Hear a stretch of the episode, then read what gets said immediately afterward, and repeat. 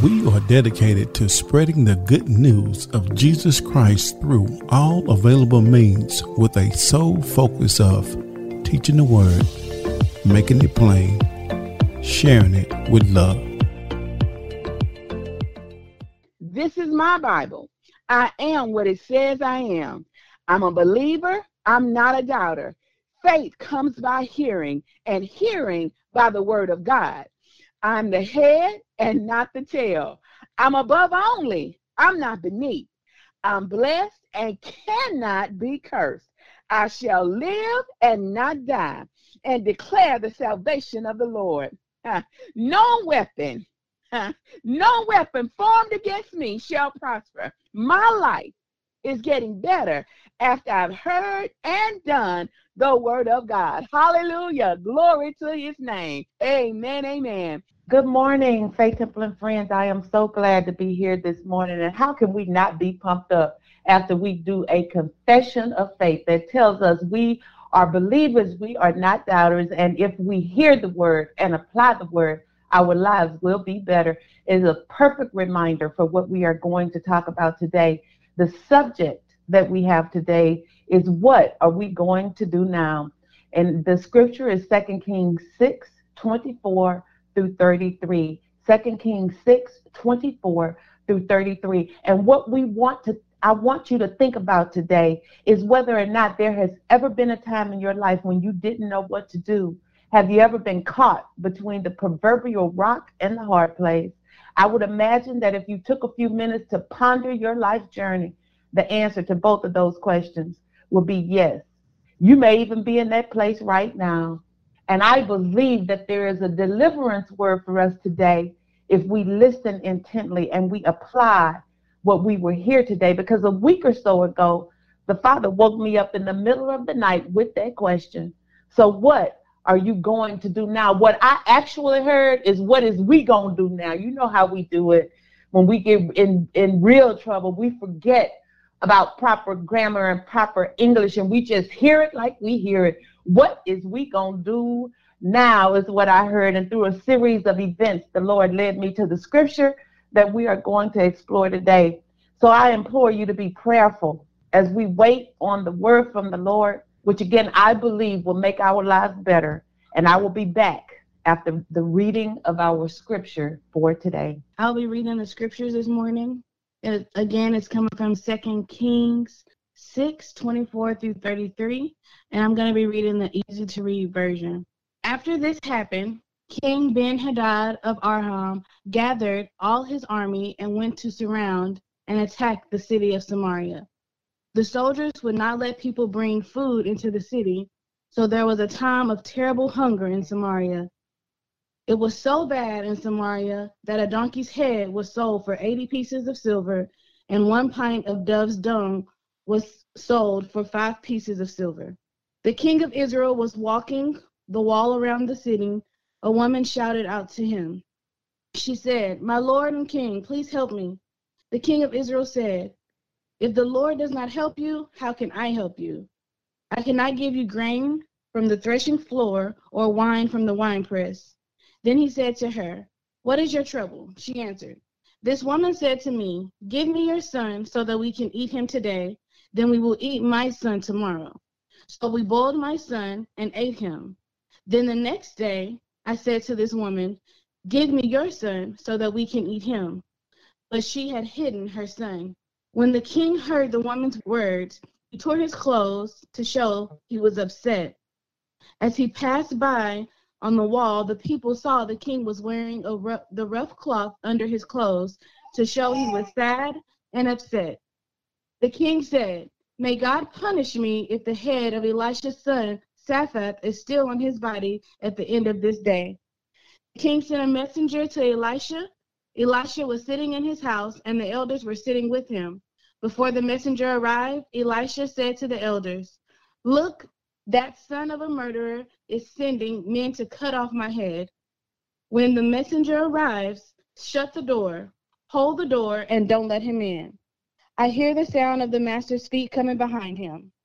When Elisha was still talking with the elders, the messenger came to him. This was the message This trouble has come from the Lord. Why should I wait for the Lord any longer? May the Lord add a reading and a blessing to the hearers, doers of his word. Father God, in the name of Jesus, we thank you for the word that you have for us today. Father, I ask that this word permeates our hearts, that you give us a mind to understand what you are saying to us today, and you give us the courage to apply it, even when life is pressing down on us. Father, I ask that you give us the patience, you give us the courage, you give us the faith to apply your word. Father, help us to see you as bigger. Help us to wait on you.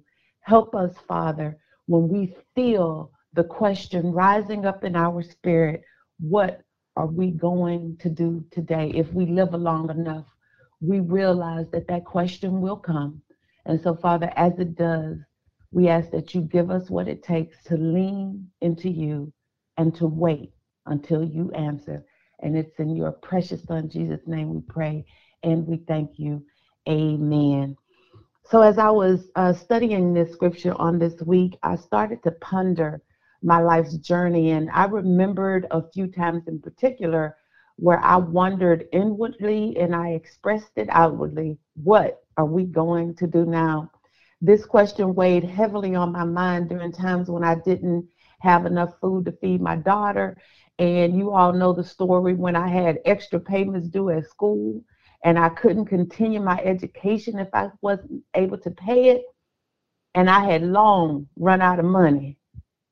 So I had the bill and I didn't have the money. And so you can imagine me going, What am I going to do? Because if I cannot pay this bill, I cannot go to school. All the plans that I have are contingent upon me getting this degree. And so I surely asked myself, what am I going to do now? I pondered this question when my sister, who was a pedestrian at the time, got hit by a truck going 65 miles per hour, and it took her a year to heal from the physical damage.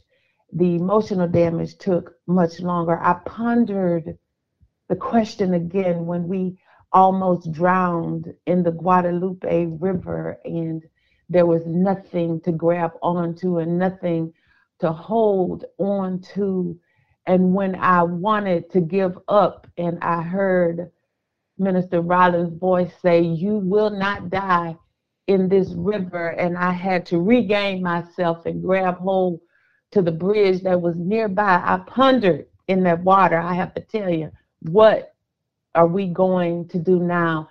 And I pondered it a long time in 1997 when my sister first went into full renal failure and was put on dialysis on April 30th. And a few days later, around May 5th, my mom was in the hospital having heart surgery. And during that time, I was in the middle of putting the final touches on my dissertation because I was preparing to graduate with my PhD on May 17th. So the days and the months to follow were filled with distress, to say the least. Again, both my sister and my mom were in the hospital, and I flew into Nashville to visit them, and I had to fly back to Nashville a few days later to march across the stage. And this moment that I had envisioned in my life was rolling out so differently than I had thought it would. My mom wasn't there, my sister wasn't there, my brother wasn't there. They were all absent from the biz- biggest um, educational accomplishment in my life.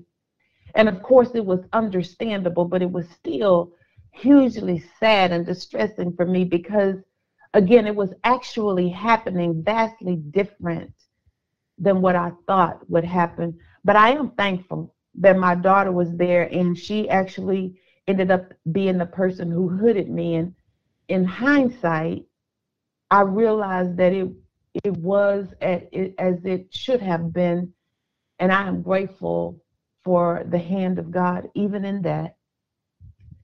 But in any case, those two events, when they happen back to back like that, and when that time in my life wasn't happening like I thought it was, I knew on the inside that the course of my life was changing. It was going to be different than what I thought it was going to be.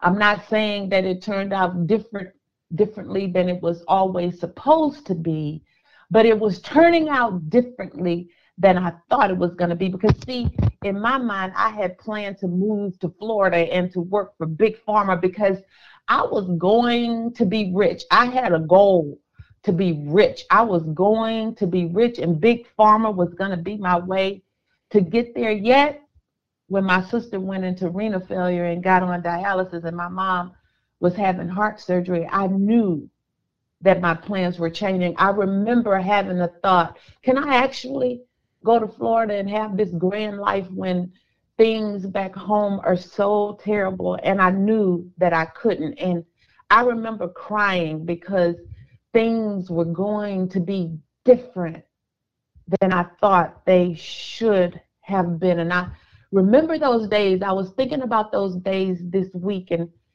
I don't know how much of those details you all remember or even what you really knew at that time for those of you who know my family. And but immediately after my sister went on dialysis, she had stopped speaking for a while.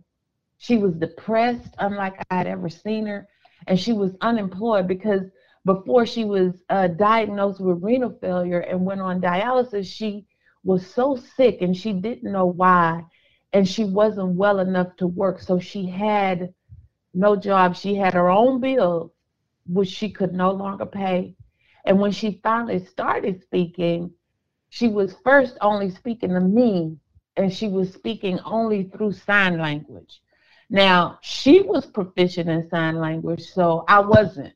I wasn't. So even trying to connect with her via communication was a nightmare because I could only pick up a word here or there, and it was difficult trying to understand the heart, what was going on in her heart, and what was going on in her mind. Even the communication was a barrier. And so we then moved to pictures and then written words until she was able to find her voice again. And, and she stayed in the hospital a while during that time. And during that time, I had to fly back to Nashville and pack up my apartment and prepare to move back home.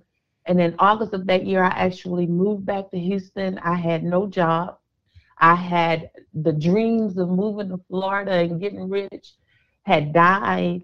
I was carrying the emotional weight of that. I had loads of student loan debt. I had a daughter to, raise, and I was faced with the reality that my sister had bills that needed to be paid and hospital bills that were mounting. And I started to fret. And, and I was grateful that, you know, I had a few savings that we could live off of for a little while. And but I still was fretting and I still was asking myself, what are we going to do now? What are we going to do now? And when I finally landed a job, it was in December, and the job only paid like $29,000 per year. And by that time, my sister's hospital bills had mounted up to around a million dollars. And while I am sure she discussed this situation with my mother and with others, and I'm not privy to those discussions, but I am privy to the discussions that she and I had. And I know that there were days and there were nights where we were discussing what we were going to do, and we fretted about it, and we fretted, and we discussed. And when I finally got to the point where I knew that my paltry salary would never be enough, I remember my sister looking at me and me looking at her, and she actually said, So, what are we going to do now? And as hard as that time was for us, it is small in comparison to what the children of Israel were experiencing in our scripture today. In this text, in 2 Kings, the sixth chapter, the city of Samaria is under attack by the Syrian army. The Syrian army, the Bible said, had besieged the city. They had taken hold of the city, and Samaria was a walled off city, and the wall was supposed to be the pro- protection to keep enemies from getting in. And the Syrian army knew that, and they never had the intent of breaking the wall and getting in. And so what they did was surround the city, their whole army. They focused in one place and they surrounded the city of Samaria. They surrounded the wall. And what they strategically did was cut off uh, the food supply and cut off the children of Israel's ability to trade for goods and services. And so the Bible tells us that the food supply had run so short that they had started to do things that we would never even consider doing. They had started to eat food that we would not even touch, the Bible says, and even worse, two, two women, at least two, we don't know how many more, but we know it. These two women had started bargaining to eat their own children. So these were dark days indeed for the children of Israel, yet God never abandoned them. He never took his eye off them, and even he even um, worked a miracle to rescue them. And when we read these scriptures and we read this story, we can find hope for our own situations. When we find ourselves with feelings of hope, of, of no hope, and bewilderment, when we find ourselves asking the question, What are we going to do now? We can turn to this scripture during those times and we can see the hand of God. And like I was saying to you earlier, King Ben Hadad of Syria had devised a strategy where he had boxed in the city of Samaria with all of Syria's military forces. Now, Samaria was the capital of the city of Israel, and so it was the place where the king of Israel was, and it was also the place where all the elders were located. And so once he had surrounded the city, no one could leave the city and no one could enter it. And so that meant that the city was cut off, like I told you earlier, from being able to trade for goods and services. And all of their other necessities were no longer available to them. And so as a result, the food had become extremely short. And there was a famine taking place in Samaria, the city of God's chosen people, even though everything around them was in plentiful supply. So if you listen to the, the, the to the scripture when, when it was being read, I want you to think about how short the food supply was. And what that means is that there was a demand for food. Everybody wanted to eat, and there was nothing to eat. And when that happens, just like it does today, the prices of things start to go up. We we've been there before when when gas has been short supply, when demand goes up, the prices goes up. It happens every summer, and so we know what this feels like. But what we may not fully be able to appreciate is that things had gotten so hard that the Bible says that a donkey's head was being sold for 80 pieces of silver and a pint. I want I'm not a pint of ice cream, but a pint of dove's dung, dove's doo-doo, dove's waste, whatever you want to call it, was being sold for five pieces of silver. And just yesterday I was talking to somebody and I was complaining to them about this place called the ice cream factory where if if they are not in your location and you want to buy a pint of ice cream from them it costs $17.50 and i thought it's no way. I'm paying $17.50 for a pint of ice cream? I'm not paying $17.50 for a pint of ice cream. And I submit to you today that the people of Israel in that day would have happily paid the price for a pint of ice cream. Instead, they were paying premium prices for food that wasn't really food and it was actually things that they were forbidden to eat. I want to say to you that these were indeed desperate times. And then the Bible goes on to tell us that even worse than eating donkey heads and dove waste, there were two women who, thinking they were about to starve to death, had entered into an agreement to eat their own children. And I thought about the desperation that needs to be set in for you to think about eating your own children. And I know that there are mothers out there today. Most mothers would rather die than even think of something so horrendous, but it points to the desperation these women felt, and they had entered into agreements to eat their own children, to offer them up as the evening meal. That's what the Bible says. And then the Bible goes on to say that one of these women looked up and she saw the king as he was walking by on the wall of the city. And the Bible says she cried out to him and she begged him for help. This was the mother that had already sacrificed her child and they had already cut it up and cooked it and ate it. And she was crying out to the king. And in my mind, she was seemingly complaining that since they had already eaten her child, out of fairness, they should be preparing to eat the other child. However, she goes on to say that the other mother had hidden it. Now, I'm not quite sure what she wanted the king to do. I'm not quite sure if she wanted the king to make the other woman produce the child so that they can continue eating their children. I'm not quite sure, but the takeaway message for me is that these were desperate times indeed. And even though the king is rightfully horrified and justifiably angry, the Bible tells us it doesn't appear that he is angry about the right thing.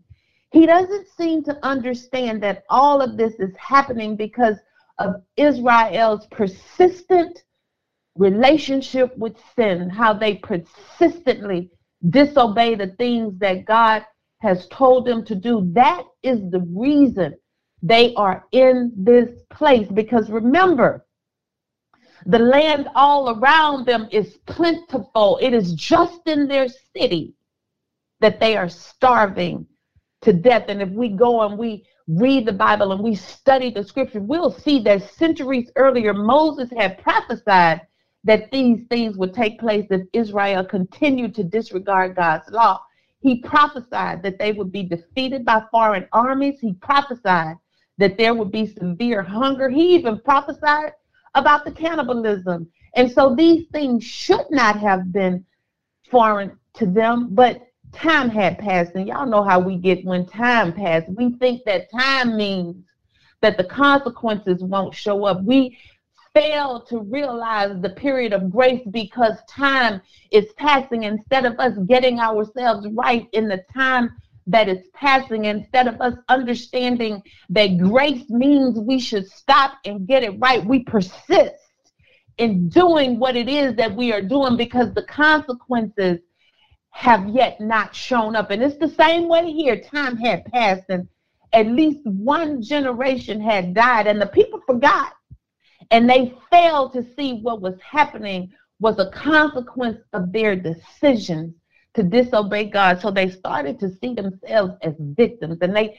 started taking things into their own hands. And when we really look at the things that they were doing, they were further defiling God in the process. And so even though sin had got them to this place, they were turning to sinful things, things that disgraced God, things that made God eventually repent for all of this, they kept defiling God. And instead of leading the city into repentance, the king was furious with Elisha, the Bible says, and he threatened to have him beheaded. So then the Bible goes on to tell us that even in his anger, the king did get one thing right.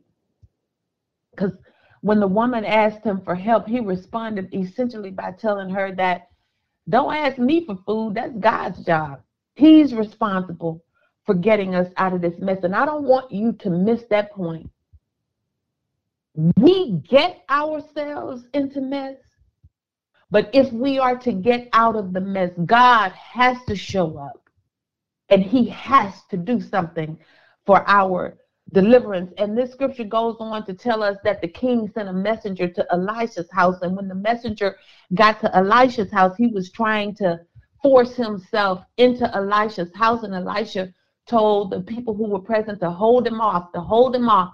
But some sort of way, the messenger ended up forcing himself into the house. And the last recorded thing we see that he said was, The Lord is responsible for this disaster. And then he asked the question, Why should I continue to wait for the Lord to help?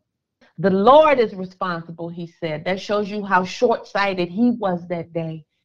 And it also points to how short sighted we can be that day. I heard Sister Rollins say when things go awry in our lives, one of the first things that we do is is say the devil is busy and sometimes some of us say I don't know why the Lord did, or people will even question how can a good God allow, but somewhere, somehow, some reason, we fail to ask ourselves, what did I do?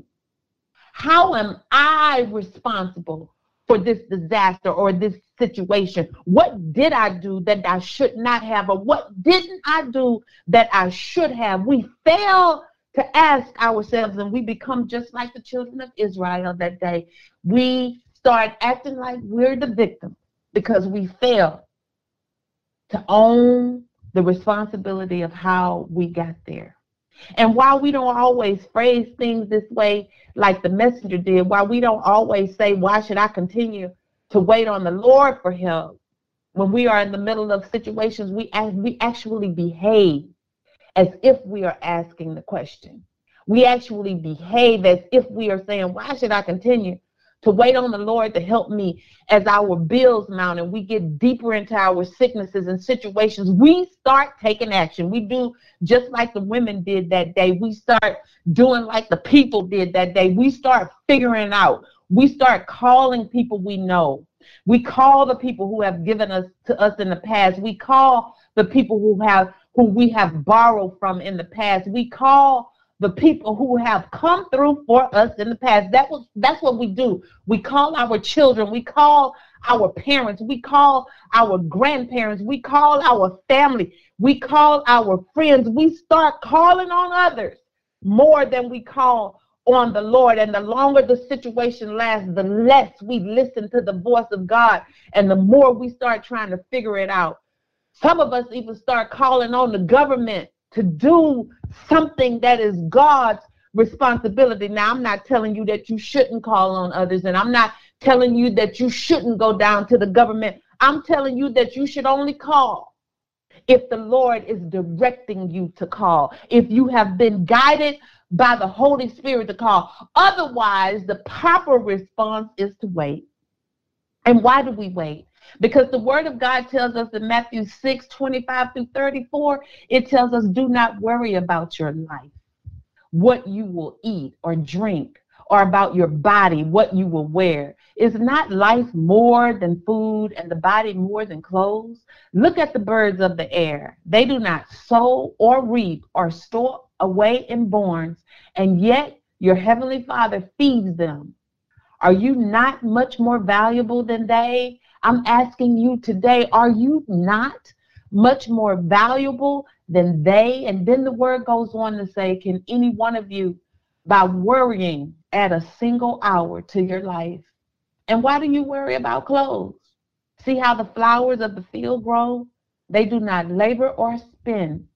Yet I tell you that not even Solomon in all of his splendor was dressed like one of these.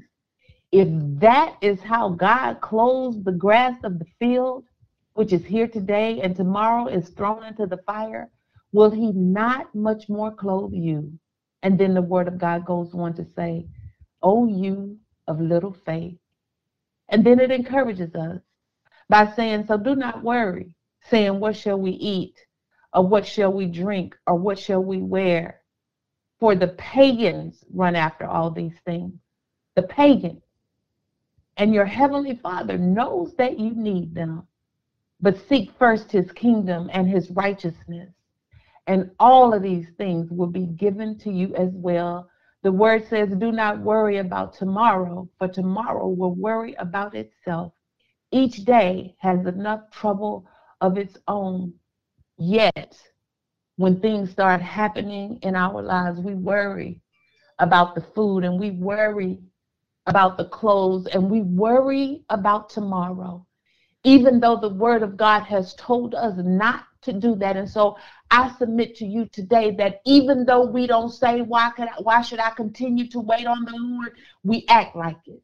We act like it. Every time we call on somebody else to meet a need that God is supposed to meet, we act like it. Every time we fret like I was doing that during that period of time with my sister. Every time we try to figure it out, every time we take it upon ourselves to provide for ourselves, we are asking, why should I continue to wait on the Lord to help me?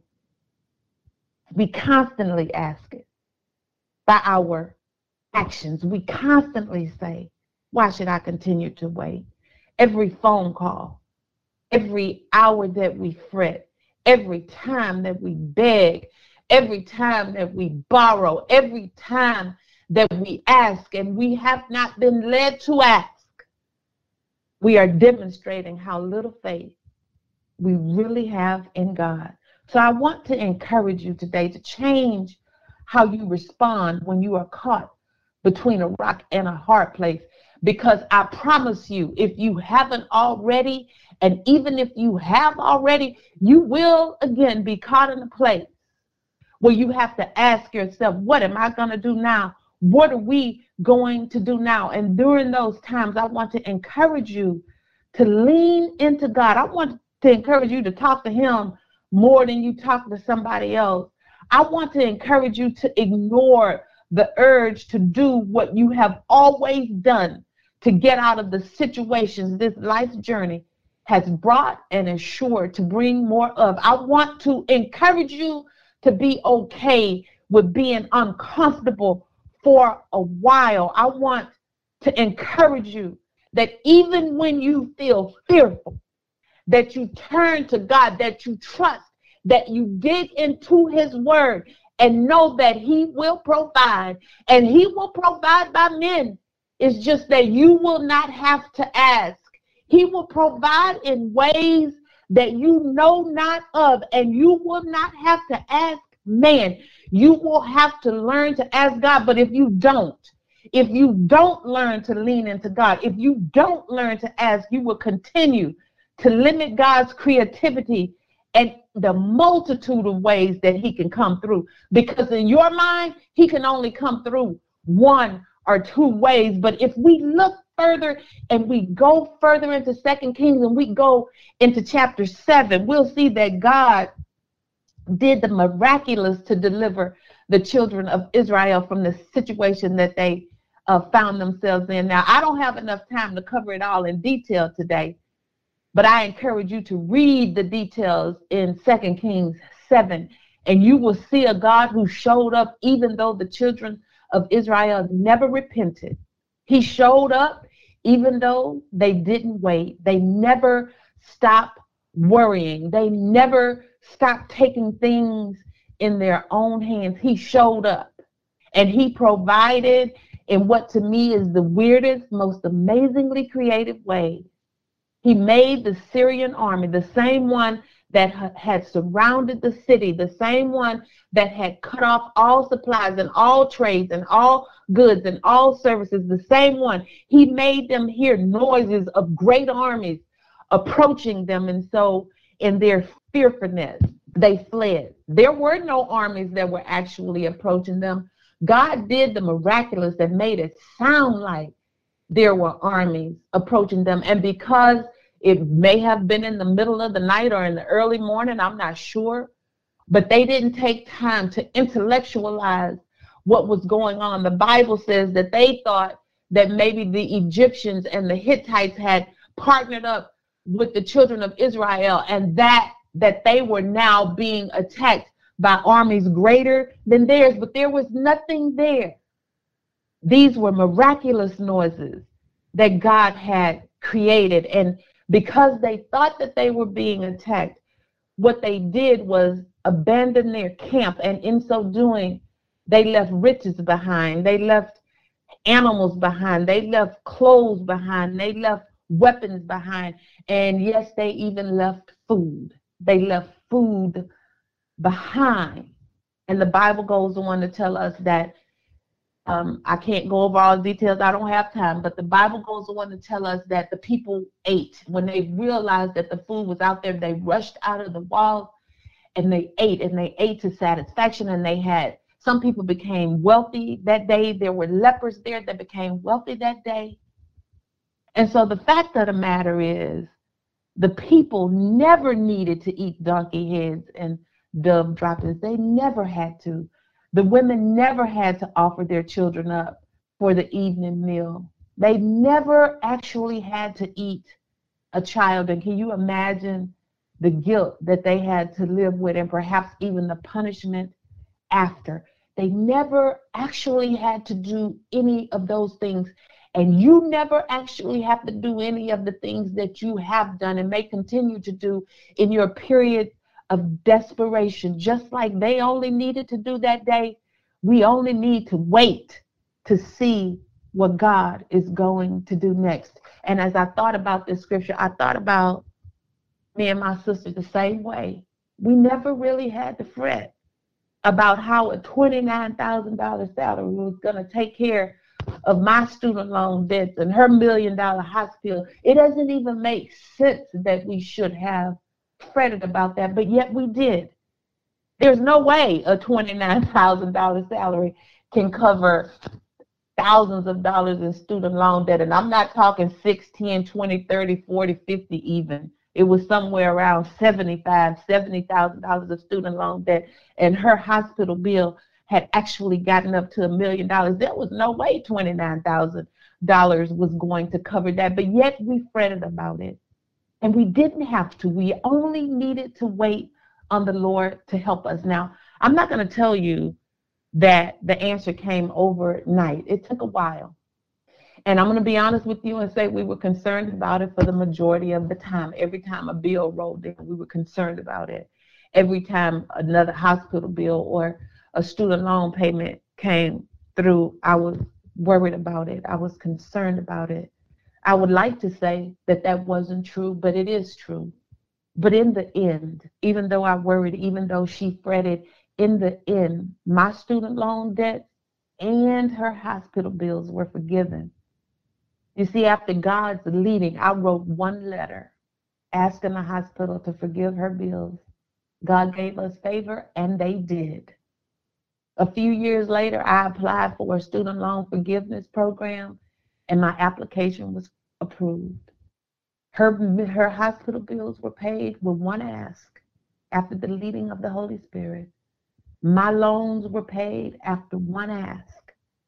And so I'm free from all student loan debt. My answer did not come overnight, but it did come. And similarly, your answer may not come overnight, but it will come.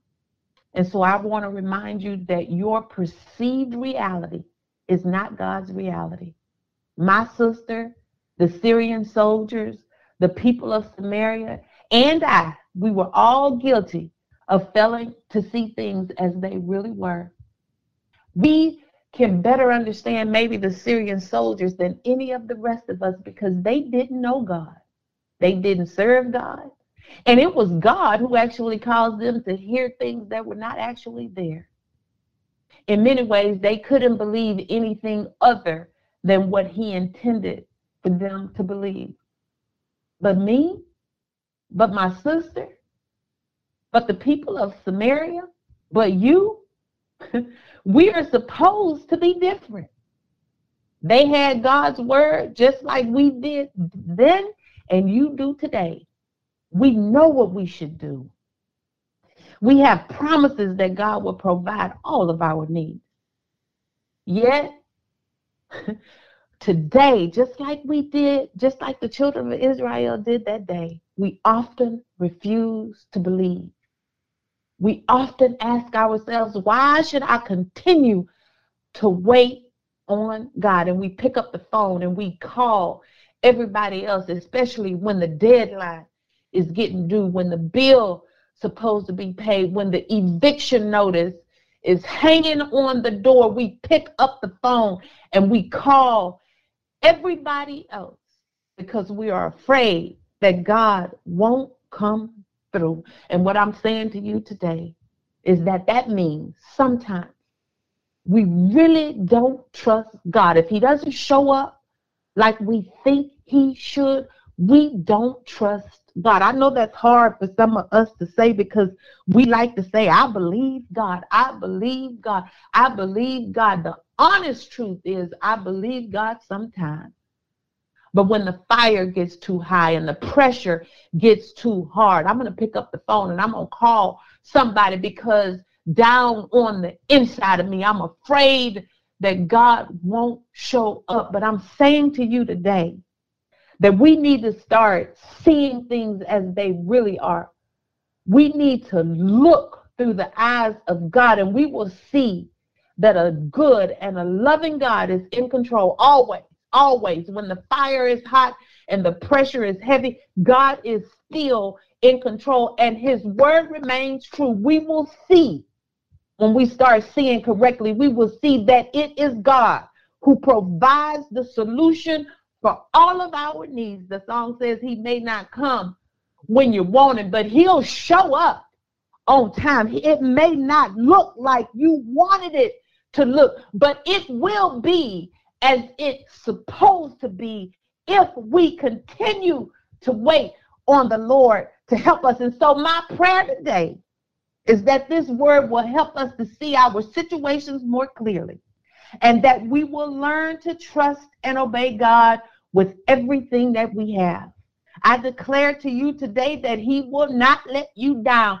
I declare to you today that He cannot let you down. I declare to you today that his entire character is linked to taking care of you because he said he will provide every one of your needs according to his riches in glory. I declare to you that your needs will be met and that if you continue to wait on the Lord to help you, your mind will be blown. But if you don't continue to wait, you will continue to live day by day with crumbs from other people's table because you didn't wait on God. I say again that his entire character is dependent upon taking care of you. I just need you to believe it today.